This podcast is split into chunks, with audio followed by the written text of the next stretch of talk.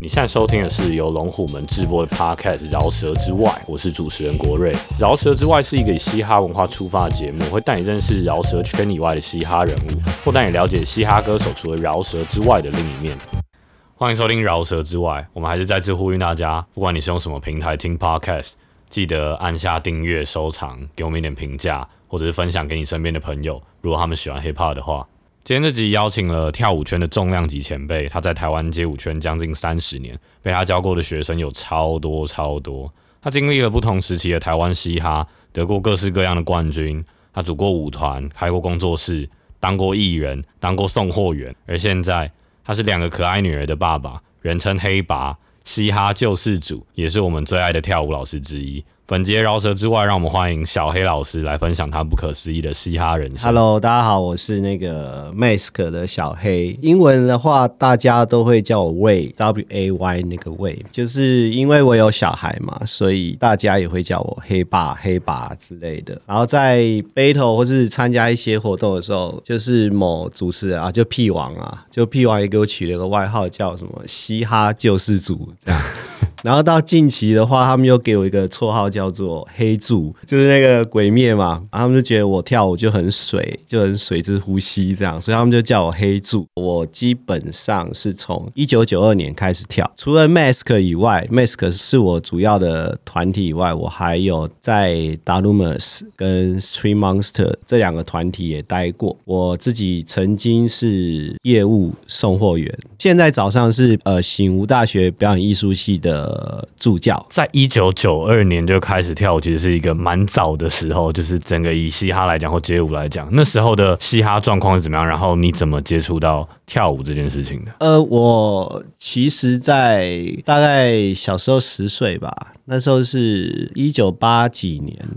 对，其实那时候是全世界霹雳舞时期最流行的时候嗯，hiphop 刚开始的时候对对对对，刚开始的时候，那我有跟我阿姨的男朋友他们出去玩，那时候叫 disco 舞厅这样，然后下午会开放给未满十八岁的人进去玩下午场呃，那些大哥哥们，他们是以前早期的台湾的霹雳舞团体的团员，这样。那我就跟他们去玩，就看他们在跳舞，或者是去万年的冰宫啊，都会放一些舞曲，然后他们就会自己在那边跳，那边玩。那是我最早看到街舞的时候啦。但是我我不知道那是街舞，我只是觉得哇，怎么可以那么的厉害这样？然后因为这个元素，我就会去看电视上播出像什么蓝心湄啊，蓝心湄是比较早期，像她有一部电影叫《台北神话》，对，然后你就会看到里面有 dancer 在跳，不是以前看一些综艺节目，比如说像什么钻石舞台啊、周末派啊，哇，这个都好老、哦，就是他们都会一些 R 兔舞群哦、马雷蒙舞群，然后他们在跳一些有一些街舞的都动作很专心在看后面对，我就会因为大哥哥们的影响，因为我看到本人这样跳的时候，我就有兴趣，我就会做一些很简单的 wave 的动作。因为那时候技巧性还没那么高，可是在我那个年纪就已经觉得哇，这怎么回事？这怎么做到？但也没有去练啦，一直到国中吧，我才开始跟一些同学看那个五等奖，国外回来一个团体叫 L A Boys，他们就带起了一个风潮，因为这这会跟早期的台湾跳舞的感觉比较不一样，因为台湾那时候虽然有跳一些街舞，但是比较大部分还是跳一些 jazz 的动动作。L A Boys 的时候是把美国正在转换的一些风格带到台湾来，你就会觉得哇，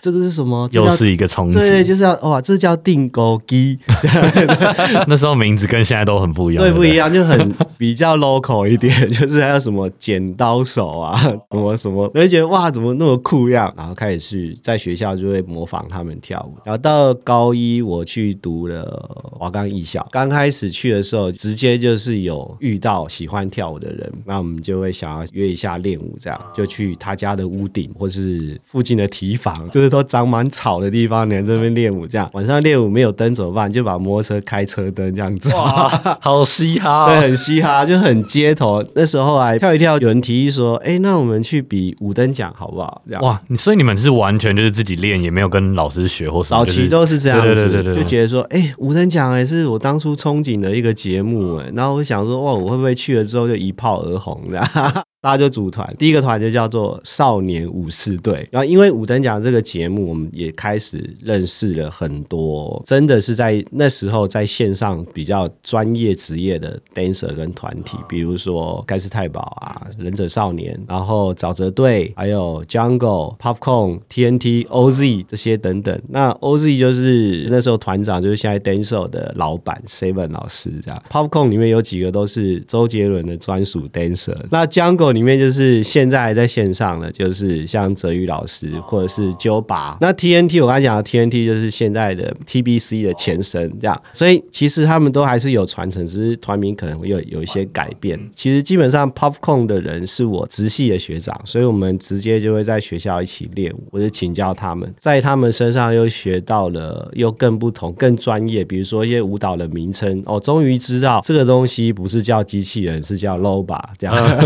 哦，这个东西不叫跑跑兄弟，它叫 Running Man 这样。然后就改去中正纪念塔啊、自由广场那边去练舞。那练练之后，就又有人提议说想要去比赛。那时候台湾有一个非常大舞蹈比赛，叫做可口可乐 Always 比赛。那个比赛就是很多全台湾的精英、北中南精英都会去比，而且你会觉得如果入围决赛是一件很酷的事情，因为你必须有相当的实力才能进到决赛。那我们就想要去试试看，就把少年武士队给拆了，然后跟华冈艺校的人。就重组，所以那时候就叫做 Mask，然后那时候就叫 Mask，对，所以 Mask 是一九九四年开始，哇，好早哦，然后就去比了北区的初赛，然后我们蛮幸运就进了决赛，就是人家会觉得哇，他们是谁，怎么可以进到决赛这样？所以也因为这样子，让我们打了一剂强心针啊，哇，我们可以哎，虽然在决赛的内容表现的不好，但是也是开启 Mask 的最重要的一条路，嗯，所以我们就开始去做经营。Mask 这件事情，你还记得你们那时候第一次比赛的感觉是什么吗？就是那时候的心情啊，或者那时候的准备？因为没比过赛，通常应该会蛮紧张的吧？我们是朝圣诶，就很像现在的学生团，我觉得他大概都是一样，就是可能会跟自己讲不会进啊，前面还有 Popcorn 啊、OZTNT 怎么可能会进这样？所以你只是想去看他们，或者是你趁机在排练的时候旁边一起练舞这样，然后偷学东西这样，紧不紧张？真的不会。决赛有啦，决赛的时候已经要上台了，前三十秒吧，其中一个团员才说：“哎，怎么办？其实那个定钩机我不会做。”然后我们说：“ 啊，平常练习的时候，难怪你都不做。”他说：“啊，你装会装懂，这样就他是他其实是真的不会做。” 然后就所有人在上台前三十秒就改那个动作，然后。这个比赛在九四到九六年办了三届，我们前一两年都是进到决赛，但其实过程都没有说很顺遂，比如说会争吵或者什么，然后换团员，或者是为了要进决赛跑到台中去比赛之类的。因为北部的竞争比较强，甚至于整个 Mask 从十几个人到后来只剩下五个这样。可是我们觉得那个过程反而让我们更团结吧，我们就会觉得这五个人就是 Mask 的精英，我们就好好做下去。就我们九六年拿到了可乐杯的冠军，哇，那那应该很想哭吧？就是终于真的终于做到了，终于做到，而且是这么多厉害的团体，而且他的决赛是在电视节目，前两届是在龙兄虎弟，然后第三届是办在玫瑰之夜，所以你等于是全国都会知道的事情，所以就等于哇，我终于把这件事做到。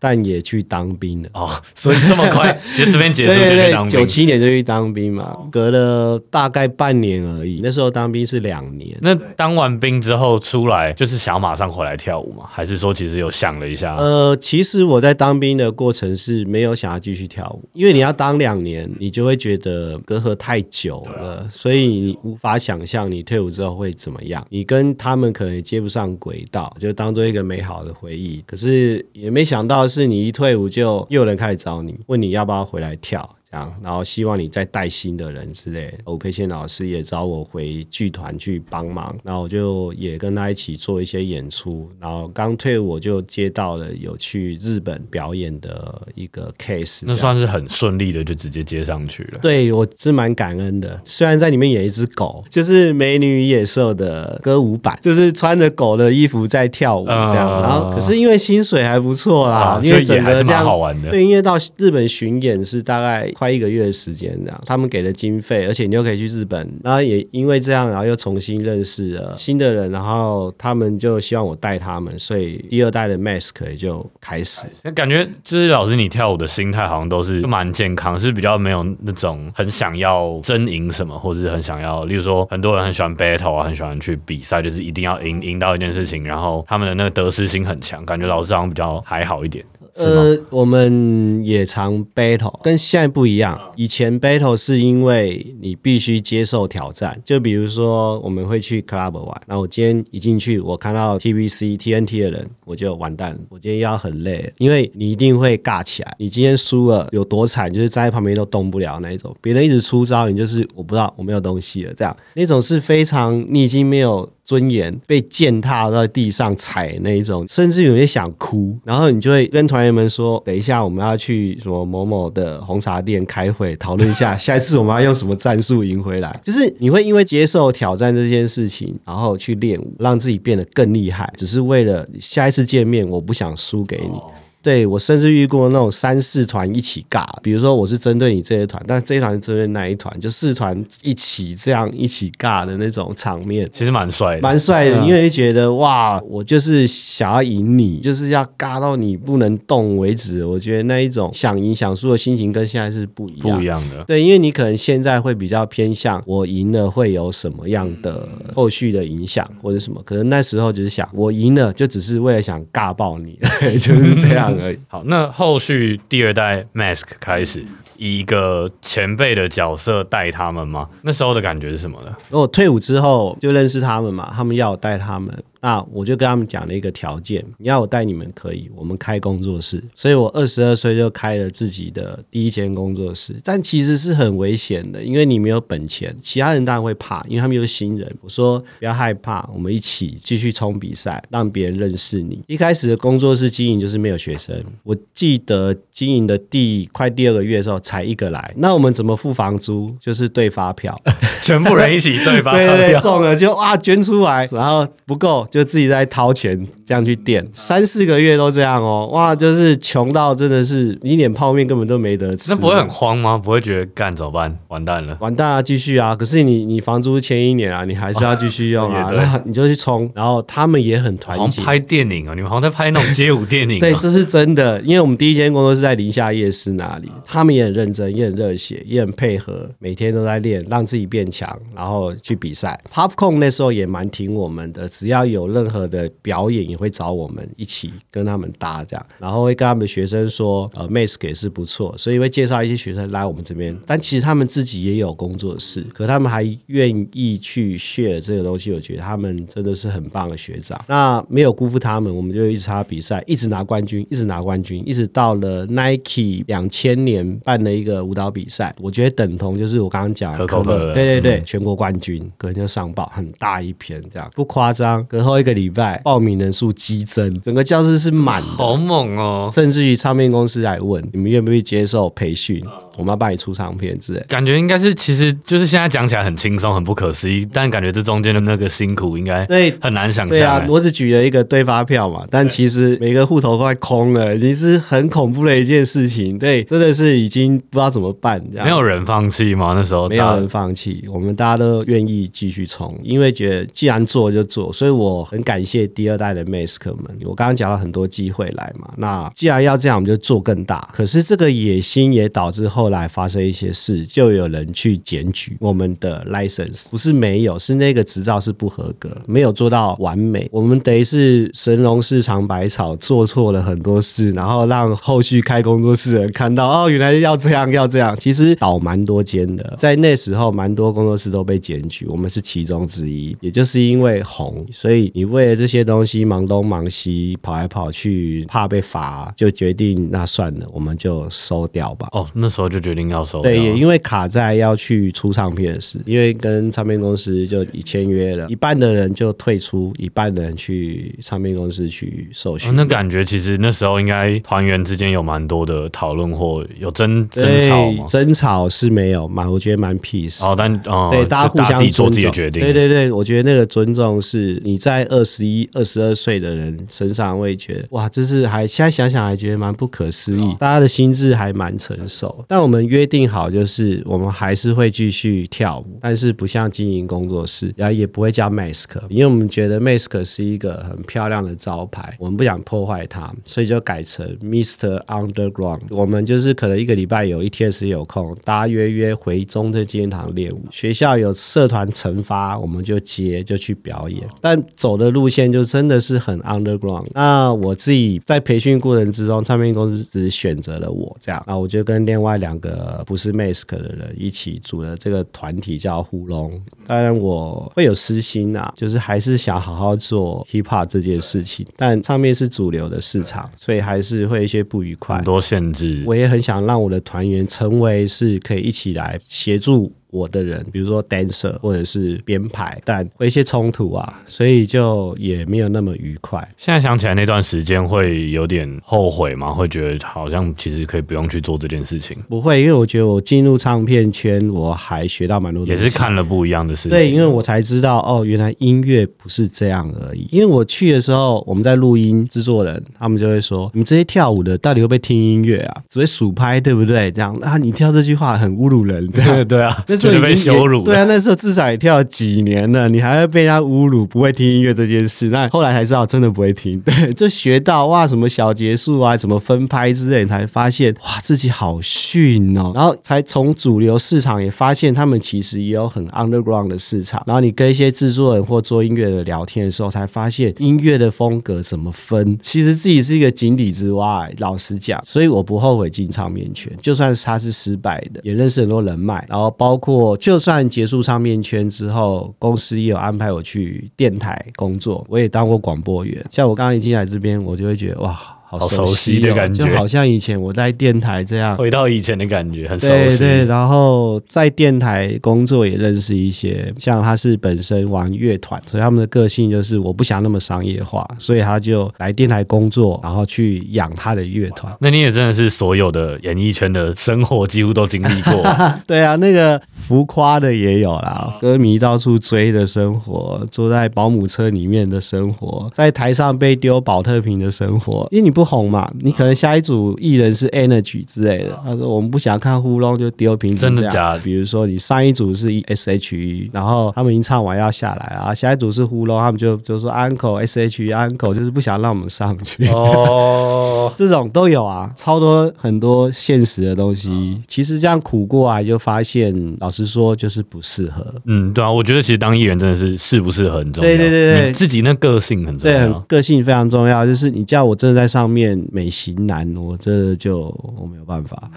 我就是不是一个我要做美型男这件事，我就是想把嘻哈带到 对对对对，所以你。你做不到，那就算了，还蛮 peace。那这样是怎么再回到街舞圈吗？怎么回来的？就是我很感恩二代 Mask，就是他们继续用 Mr. Underground 这个身份继续嘛，所以我还是都会陪他们练舞，然后我们继续大大小小接，包括我刚才讲的一个广播电台，这是有个故事啊。我在跟那个乐团在值班，那天我们被分配在大夜班，他在练琴，他一直弹一直弹，然后我就说哇，你真的是很酷哎、好屌哦，这样，然后他就问我说，那你呢？你现在在干嘛？我说哦，我现在没跳舞。他说为什么不跳？我说我不知道哎、我不知道现在要干嘛，然后他就说你很笨呢，你应该继续跳啊，要不然你曾经干嘛要跳舞？就这句话，我就觉得哇，对耶。然后隔一天刚好我们就在练舞那边玩，然后其中一个就算是我学生吧，他就说，呃，小黑，你没有发现你如果哪一天你的影片被世界各地的舞者看到，其实台湾有一个这么酷的舞者这件事嘛？我说，哎、我从来没想过。他说，啊，你其实很酷哎、那你为什么不让这件事情发生？我说，哇。对啊，我如果想要让我们的东西被人家看到，我是不是就真的要认真做这件事？应该是要让它 range 宽一点去做这件事，而不是自己做爽。所以我就跟其他二代 Mask、Mr. Underground 聊说，是不是要继续？当然，大部分都没有，剩下两个团员就跟我一起，各自带着社团的学生，然后开始练舞，又开始到处去比赛，不是冠军就是亚军这样，然后又被街舞圈的人重新认识，想要找一个地地方，总不会一直都在双联捷运站练舞啊，室外这样。于是我就会想要去找人合作，一起 share 教室这样。一开始是有做这件事，当然有一些不愉快，又又拆伙，然后就自己决定要花钱了，就跟第一件事一样的事情。哎，这次应该有学到一些经验吧？对，有比较会花钱。但是我等下会讲到失败原因，过程都很顺利，带他们也很顺利，他们也是很认真，就跟二代一样。可那时候我我不会觉得我要组三代，我只是把他们当做是一个子团体，Mask 的子团体这样。开了工作室之后，但是我自己本身有压力，因为我也买房了，然后我准备要结婚，我的小孩要出生。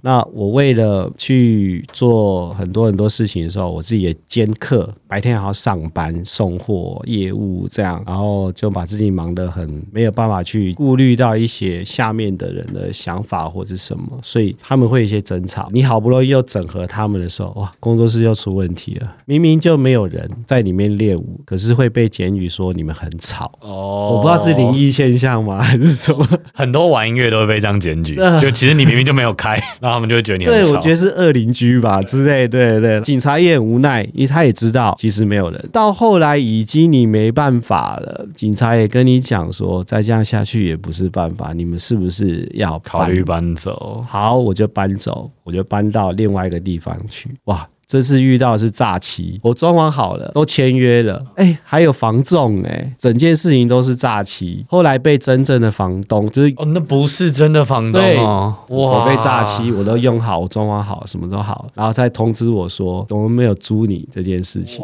然后那个人被抓去关，哇，这很难得一见呢。对，然后就觉得哇，天啊，怎么会发生在我身上？他也赔不出钱来。哦，装潢都花下去了。对，呃，他被抓，他被抓。我问他说：“那你要赔我钱？”他说：“我隔天就要去坐牢，你觉得我会有钱给你吗？”我说：“你真的是很厚脸皮。”我说：“另外那个房仲呢，一起诈欺我也不见了。”我就开始生钱赔钱，没办法，我就跟底下人说要收，我们只好回到桥下。新生高架桥下去练，但我觉得这这是一个很棒的一个时间点，因为这些事情我们就更团结，重新出发的感觉。到了零九年吧，你又红起来，你也知道红起来又会被说话，说我们乱讲话、乱教课之类，甚至于影响到我的 family 的人，让他们觉得待这边是不对，因为他已经被那些谣言给影响了，然后就好不容易这样，然后又掉下来，就哇，好吧，你要离开就离开吧。团员问我说：“小黑，那你有想要去解释吗？”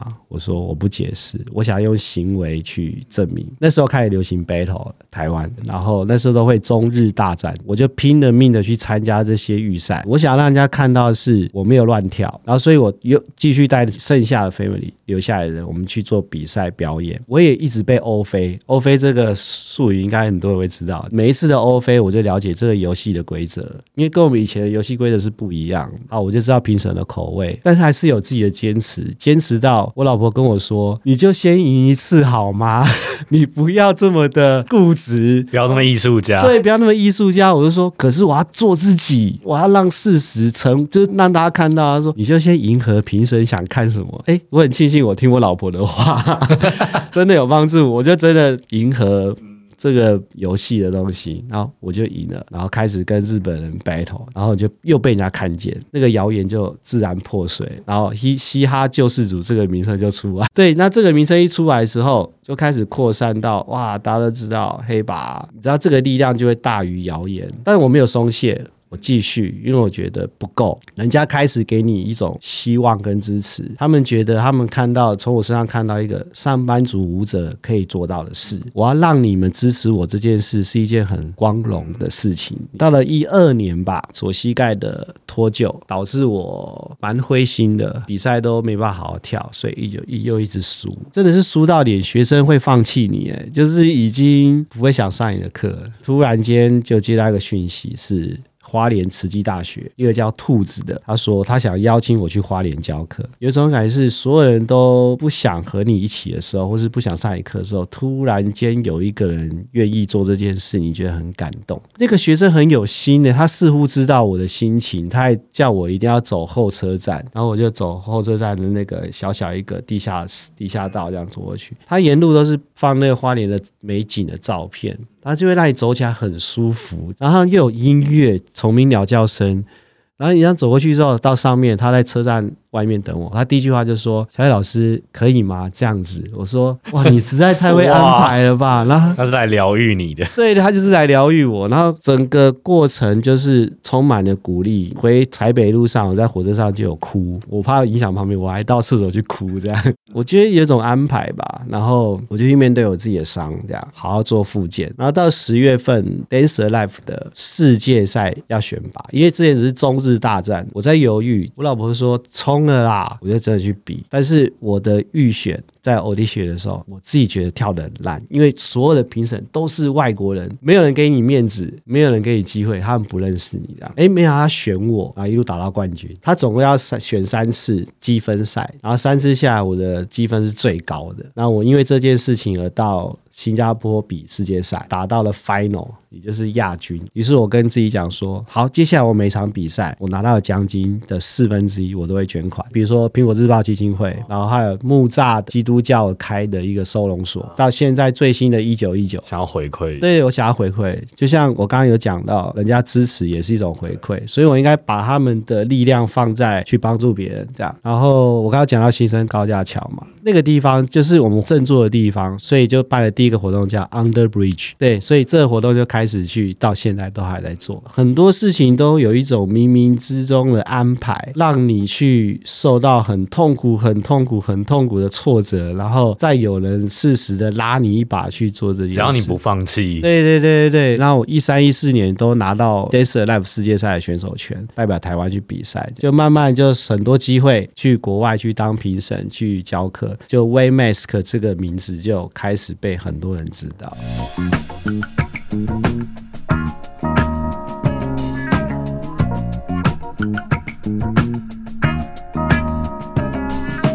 那你觉得嘻哈跟跳舞这件事情带给你什么样的改变或想法？我觉得嘻哈。在开始接触的时候，就因为是每一个世代的嘻哈都是因为流行才被人家看见，就像 New Jazz Swing 这这个音乐，他们带的 dancer 在电视上被看到，所以大家才去学。虽然你你要说文化要有底蕴，但是我觉得底蕴要有流行才会被被看见。它影响我最多就是原来喜欢不是说这个文化而已，而是这个环境所创造的一些底蕴，然后那种味道是怎么样？比如说这个人走路的样子。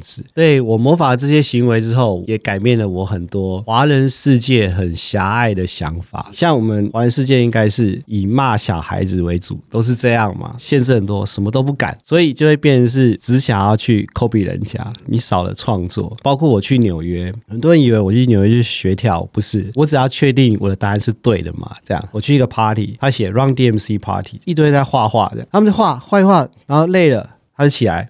就开始 cipher，而且都很厉害。那你称赞他说你刚才那个舞步做的好好，这样他不知道这个舞步名称是什么，他只是会跳而已。这就是环境，很生活化，很 life。然后你去买鞋啊，那我要这双鞋的，我跟他说我要几号，他就去拿。那另外一个店员就要顾着我嘛。他是怕我无聊，他就 rap 给我听。哇，天哪，这在台湾不可能啊，对不对？可是这些是我我知道的答案。半夜走在纽约街道上，那个水沟盖会冒烟，跟你忍者龟演的那个是一样。这是真的，难怪他们会这样跳舞，难怪他们会这么喜欢音乐，难怪他们的样子是这个样。因为他们生活真的就比较好玩。因为这样，我更喜欢 hip hop 这个东西。没错，我这样子坚持是对的。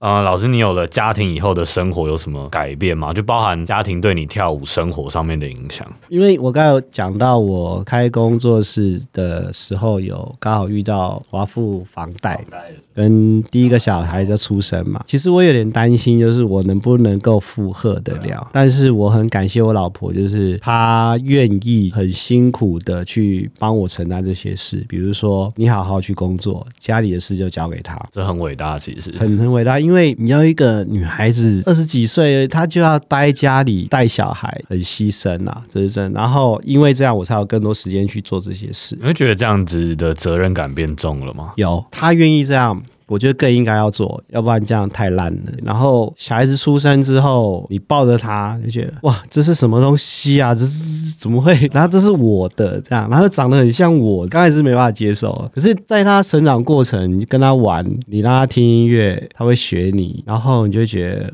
哇，这个真的是宝贝，真的是又是女孩子。我大女儿以前会跟我跑活动，然后还会蹲在旁边这样学 B boy 这样，这个东西就很甜蜜。你没有想过会有一个复制人，你就觉得做任何工作的辛苦都是值得。就我刚刚讲到，你越是成功，就越多人想要去向往成为你。我们没有刻意做这件事，而是我们希望有更多这样的人。好的影响，对对，我觉得好的影响就是那是一种力量，而且上班族舞者互相鼓励啊，一切都很美好。刚刚有提到小孩，就是有时候会看到黑爸现在动态会跟小孩一起跳舞这件事情。对对对。那呃，你会觉得这样的时光很可爱吗？然后呃，也想要问他们未来会想要也像你一样继续跳舞吗？大女儿，我原本以为会，就后来她没有了。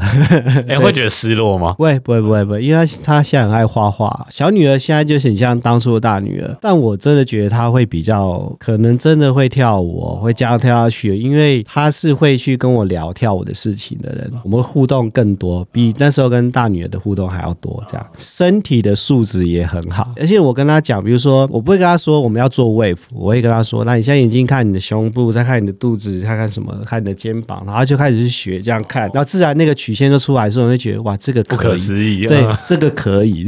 我跟我老婆有一次吓到，就是我们有买 Switch Just Dance，她玩第一次就会就跟上，所以我会想要培训她，可是他会害羞，他不敢跟其他小朋友一起。他说，因为我怕丢爸爸的脸。哦，对，因为他知道我带他去的教室，那些人都知道爸爸很厉害，对，很厉害，黑爸是谁？这样，他觉得他如果跳错了，他会很丢脸。小时候就这么有责任感。对呀，我我我跟他说，你你哎，我说你还小，你是宝贝，你不要那么想那么多，没有这些事情，就是跳就好了。因为会觉得他们的跳舞很纯粹吗？很纯粹啊，就像我刚才不是有有一个示范，就是要他看肩膀，要看他就是有个神奇角度，大人做不出来，真的，我觉得那个太酷了。他说明就有那个底蕴了，一定有，他一定有那个底蕴，我相信。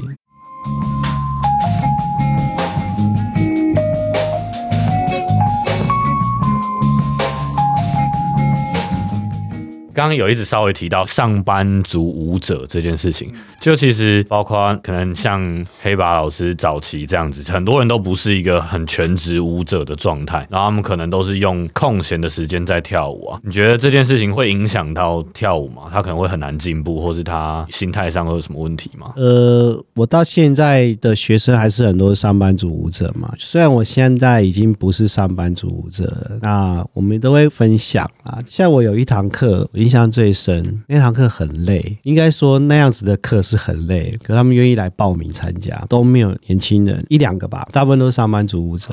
上课前我就问他们说会很累哦，你会受不了啊？说没有关系。下课后每个人是快垮了这样。四堂课上完了，第四堂课我我我跟他们说，我很谢谢你们，因为我知道五点多六点下班，七点上课是一件很惊的事情，而且可以。让我感觉你们很爽，这样。然后他们说，就是因为这样才来上啊，要不然下班不知道干嘛，负能量很高。而且他们很厉害一点，他们学会一件事情，叫做不要把上班的制度跟心情带到跳舞的世界，就只有音乐。对对，他们觉得很棒。我说有这么棒吗？他说，因为黑把你不会给人这种感觉，但是你如果去上有些老师的课，你下了班感觉好像又去上班了，在另外一个班。对，在另外一个班的样子，他会。觉得这种就很不开心，所以他们喜欢来上我课，是因为他们觉得他们想要一种不同能量的场合。我觉得是这样子，就是很多的舞团没办法继续，就是他们有太多职场观念在舞蹈世界里面。我们讲的初衷其实就是这件事，所以很多人都会说，经营一个 studio，行政人员跟舞者是要分开。但其实像那些上班族舞者，大家的心态可能跟以前也不太一样吧？他们可能就也是比较。到兴趣的感觉。对，因为我有跟他们分享一件事，我说你们会觉得继续跳舞的压力在哪里？如果你在跳这件事情本身就没有想要从它得到成绩或是什么，我觉得就算你下班只跳五分钟，都还是在做跳舞这件事。你过分在跳舞这件事要求太多的时候，你反而会让自己变得很不开心。那他们就回说，但也不能总是跳的开心就好。我说不会啊，你还是有学到东西，不是吗？你只是不用急着证明跟人家你有学到东西，那就是压力。对啊，你有压力你就没办法做好。好，就是一样是教学这一块，就是其实黑拔当老师已经很长一段时间了，在这一段时间，你从教学这件事情，你学到了什么？啊，也想要问最开心的时候。这整个时间上来讲话，我以前刚开始会可能会希望学生会像你，你会觉得那样子是一种成就感，然后到另外一个过程时候，会发现不可以这样，所以你越教越到后面的时候，已经变得蛮 free 的。对，对我来来讲，街舞是这样，教他的只是知识，而不是姿势，其他由他们发挥。就像我现在在醒吾教表意系，我给他们的一些功课，他们知道动作的名称，可他们可以做出自己的样子，我就会觉得很开心。我如果看到学生拿到冠军，我也会开心。但是他们为了拿冠军而不去上课，我就不开心。拿捏要去做好，比赛是游戏啊，我认真讲。你琢磨在玩这个游戏的时候，你会忘记学习这件事，因为你会把自己很狭隘的，只是我为了拿到成绩。你有很多的时间可以再去充实自己。那。比如说你上课的时候，上课前学生买个咖啡给你，可是他上课的时候还是很认真，你就会觉得这个人很会做人，然后他又很会，可是他又是真的在学习，这种就很开心。还有那种已经教了已经很多年的老师，甚至已经是神等级的那种老师，还继续跟我学，就会觉得这是何德何能呢？我有问为什么要这样做，他就说我要让学生知道我们还在上你的课，所以当有一些老师在教课的时候，我也会跟得上。大大家互相做这种行为，就是让学生看到你的老师还在进修，你不应该偷懒。呃，这题可能稍微比较跳一点，就是其实你跳舞跳到现在已经靠近快要三十年了，你有没有想过有一天就是没有办法再跳舞跳下去？有想过这种问题吗？我有想过没办法跳是，比如说不需要我的彻底被淘汰这件事情，就等于是我觉得很难。为什么？因为除非 hiphop 完全变样，hiphop 底蕴只要在，我相信我们这种坚持人都会在。第二是是以身体状况，可能真的老。以后五十几、六十了，你要再去跟他冲比赛嘛，就很难了啦。但是你可能要用另外一种心态去，比如说像教练推到幕后培养新人这种心态，就这两个吧。其他我觉得嗯，没有任何事情可以让我不跳。你在这二三十年的过程中啊，你有没有想过，我们在做的这些事情其实不是我们自己的文化，我们也是在学抄别人。但你怎么从抄的这个心态变成一个比较正向的心态？因为如果觉得我好像。都在抄别人，就感觉好像会越来越消极。你会有这种想法吗？一定会有。一开始啊，然后到，因为你再怎么学，人家还是觉得你就是在学学别人跳舞这样。可是后来，我觉得那就是自信吧。我也有跟他讲过，说如果你清楚他是什么，你其实会做的更知道说你在干嘛。说我敢摆这个 pose，就算要停一分钟，我都敢。就像 Michael Jackson，这个东西本来就是要这样留流传下去的。啊，你要勇气去把它流传下去的，要不。然我不做就没人做了，因为我喜欢，所以我想要拉继续。我知道这是一个文化，这是一个知识，它不只是一个潮流而已。到最后你出国，人家都会觉得说，还会以为这动作是你发明的。我会问你们为什么想要邀请我来你的国家教课？他说已经很少人这样跳了，连纽约的人都不太会这样跳了，所以他们就会觉得我在纽约找不到这样的人，但是我在台湾找到这样的人。我们真的在做这件事情啊，我不是真的在模仿而已，不然。他就没了，好可惜。那最后想要问一下黑爸，想要给年轻世代，就可能最近喜欢嘻哈的小孩，或者你期许这些新生代的台湾未来，他们会变成什么样子？好啊，因为。Hiphop 这个环境，我们刚刚讲到文化跟底蕴这件事，是因为他们敢去做嘛，敢去尝试，才会创造出这些东西，还有天马行空的想法，才有这样子音乐。这些东西就是它没有数据化。那现在所有的东西就是数据化，你要看到一千个赞，你才会喜欢，你会觉得哇，这场比赛我只看 final，因为它是 final，对吧？它其实四强八强更好看。抖音就是数据，很多平台都是数据，这些数据创造。很多片面的东西，让你不会想去尝试，不会想去创造，因为你只会觉得这些才是安全的。你就会觉得穿拖鞋很难看，但是某一个人穿的拖鞋有一万个赞，你就会开始穿拖鞋，所以你就产生不出底蕴，那个尝试都不见。对，因为我喜欢那些平台的创作者，我喜欢 K-pop 的编舞者，我喜欢抖音的创造出这个效应的人，我觉得。这个人好强，但是我觉得跟随效应的人，你们要加油，你也是可以成为创造出效应的人，只要你敢。对啊，我敢说，每一个世代的 hiphop 刚开始的时候，一定都是不被人家接受。台湾以前有艺人叫陈雷，我超欣赏他，就是他一个敢这样穿。你要成为创造数据的人，你要有勇气去面对那种不安全感，而不是一个被数据控制的人。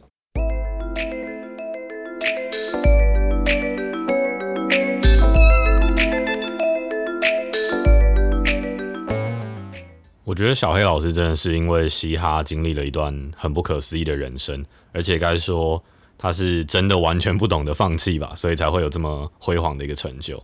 我们在最后一个话题聊到了关于吸收文化的一个过程，会不会出现一种抄袭、自我怀疑的感觉？毕竟这也不是我们的文化。但我很喜欢小黑老师最后给我的回答，我觉得很有道理，也很纯粹。当你今天认清你喜欢的嘻哈文化是什么的时候。其实你只是在把你喜欢的事情跟不同的人分享。那从这个角度来看就很简单，我们只是在分享我们自己喜欢的事情，试着传达给更多人知道。我觉得这观点很棒，很有初衷的感觉。希望你们也喜欢这一集的内容。以上就是这集的饶舌之外，我是国瑞，我们下集见。